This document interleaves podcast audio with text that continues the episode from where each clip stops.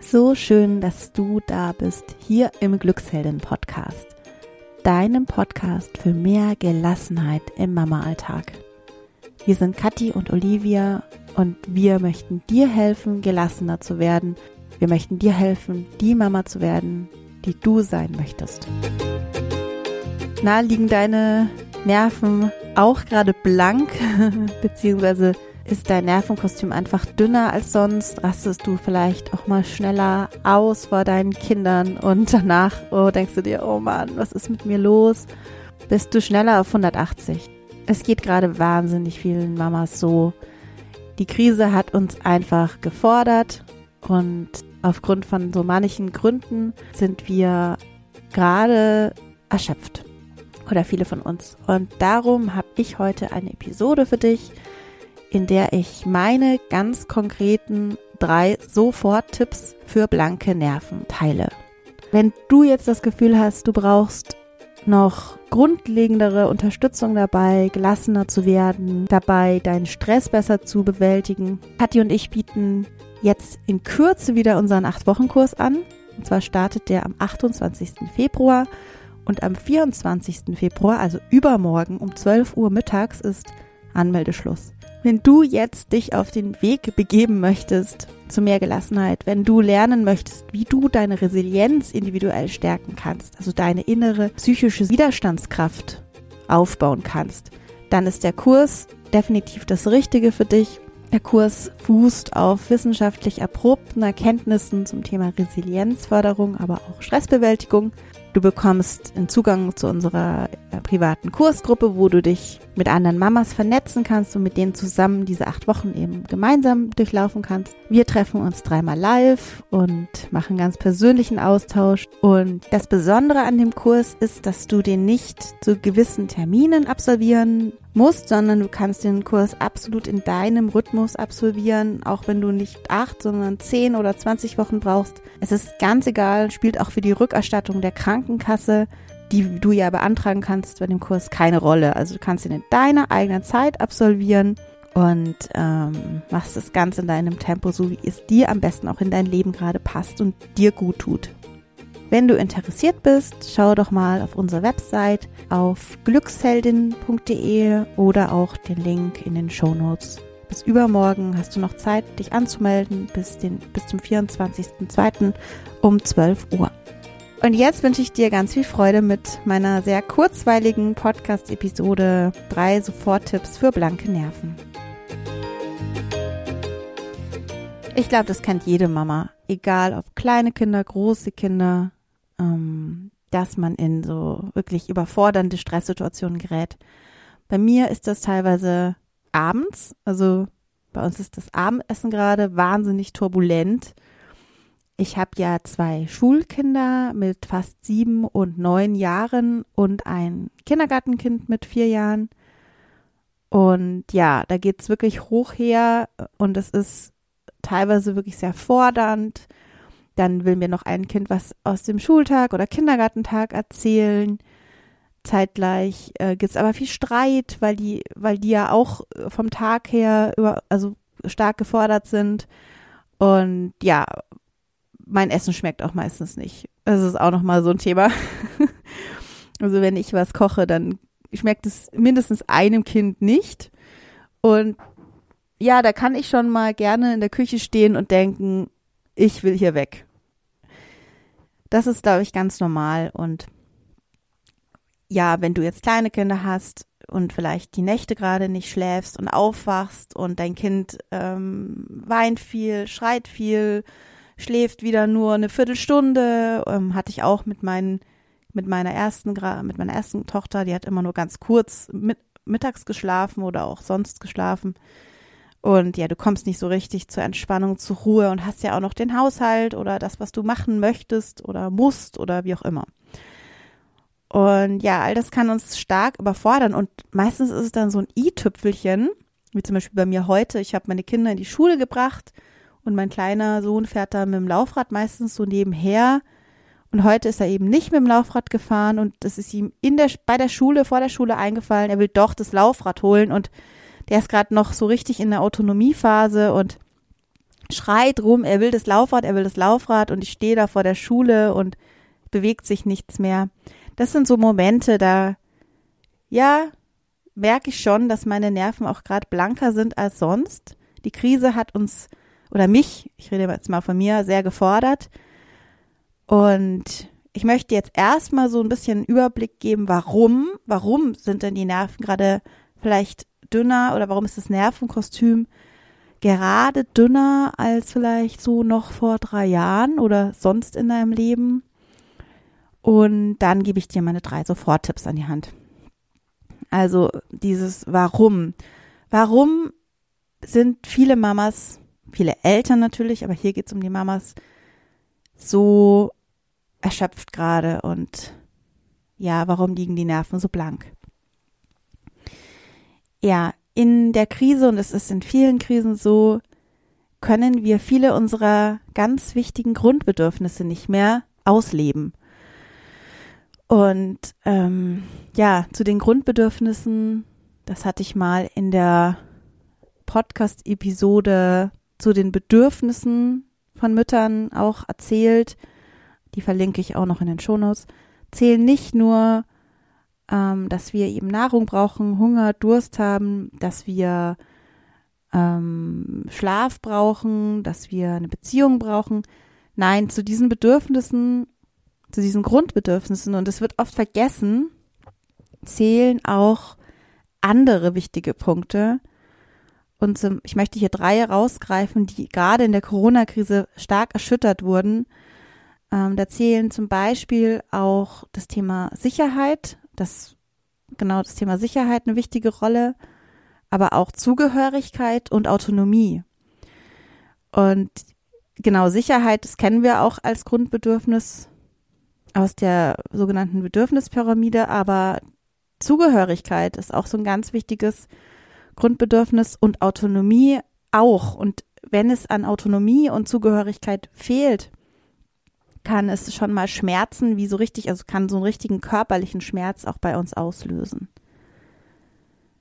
Und ja, jetzt hör doch mal in dich rein, wie es bei dir ist. Lebst du gerade deine Autonomie?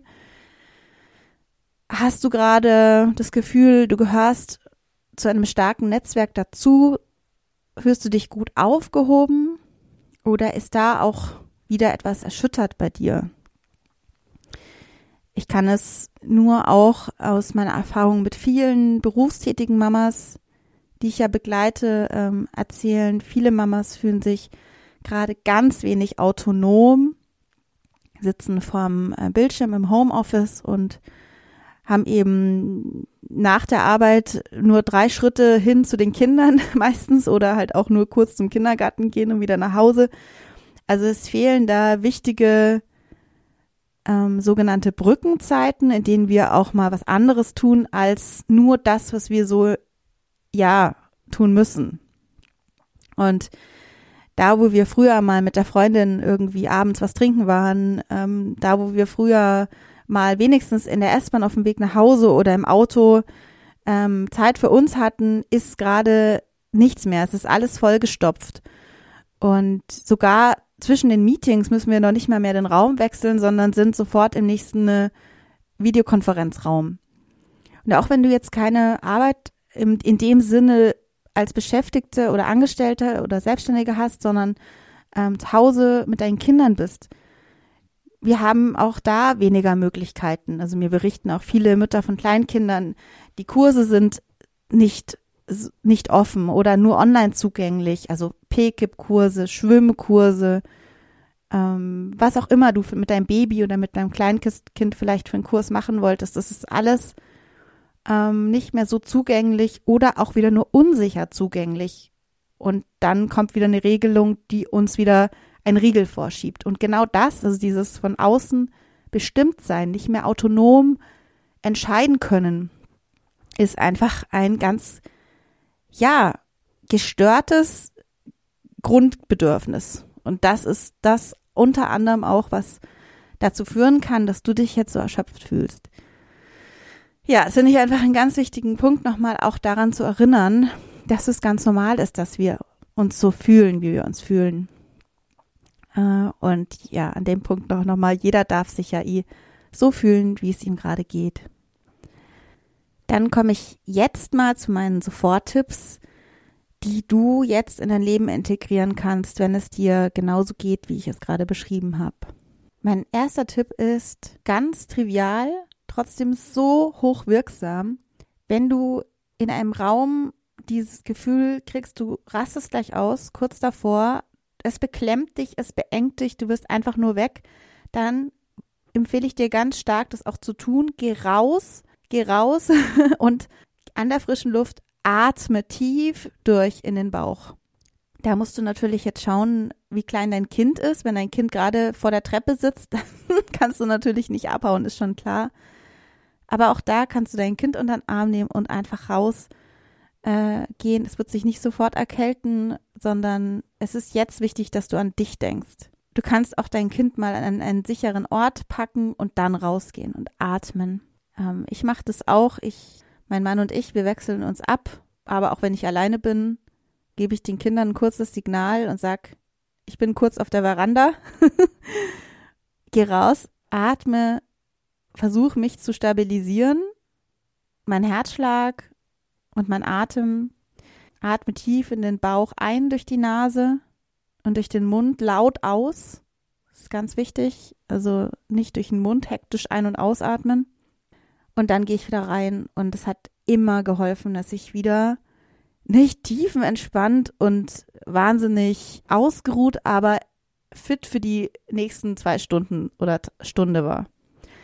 Spazieren gehen ist auch ein absoluter Top-Tipp. Also wenn du merkst, die Kinder rasten aus, es ist alles zu laut, dazu komme ich auch gleich noch, dann veränder die Situation, geh raus, geh spazieren, was weiß ich, zum Spielplatz. Man kann auch im Regen einen kurzen, eine kurze Runde um den Block machen, auch wenn es uns gar nicht so rauszieht, aber es wirkt eigentlich meistens, dass dann alle wieder den Zustand verändern und wieder anders sind.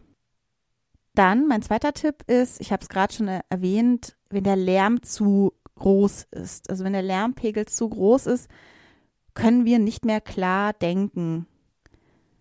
Die CIA benutzt ja, ja auch Lärm als sehr perfide Art von Folter. Ähm, das ist psychische Folter.